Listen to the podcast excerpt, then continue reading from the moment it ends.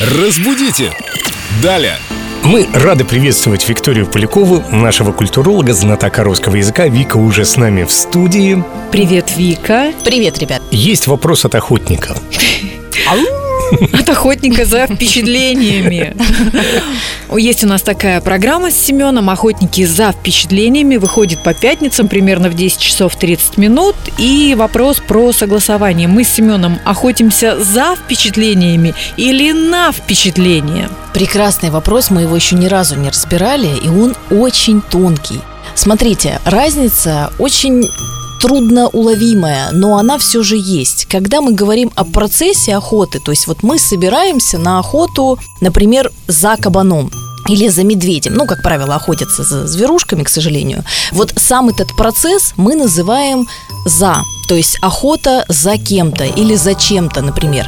А за модным свитером я охотилась, за одним. Можно и так сказать. А если мы говорим охота на цель, то есть вот на, а, на что-то конкретное, это будет охота на медведя, или охота на свитер, или охота на какого-то конкретного человека, охота на мужа, в конце концов. Ой, удачная, надеюсь.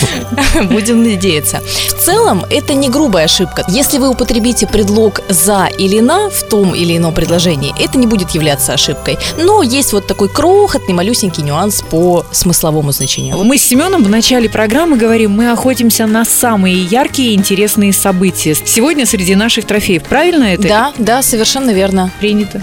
Слушайте нас в пятницу в 10.30. А, кстати, эта программа у нас выходит сегодня в 10.30, может быть, в 10.35. Послушайте обязательно, поучаствуйте в розыгрыше пригласительных билетов. Разбудите! Далее!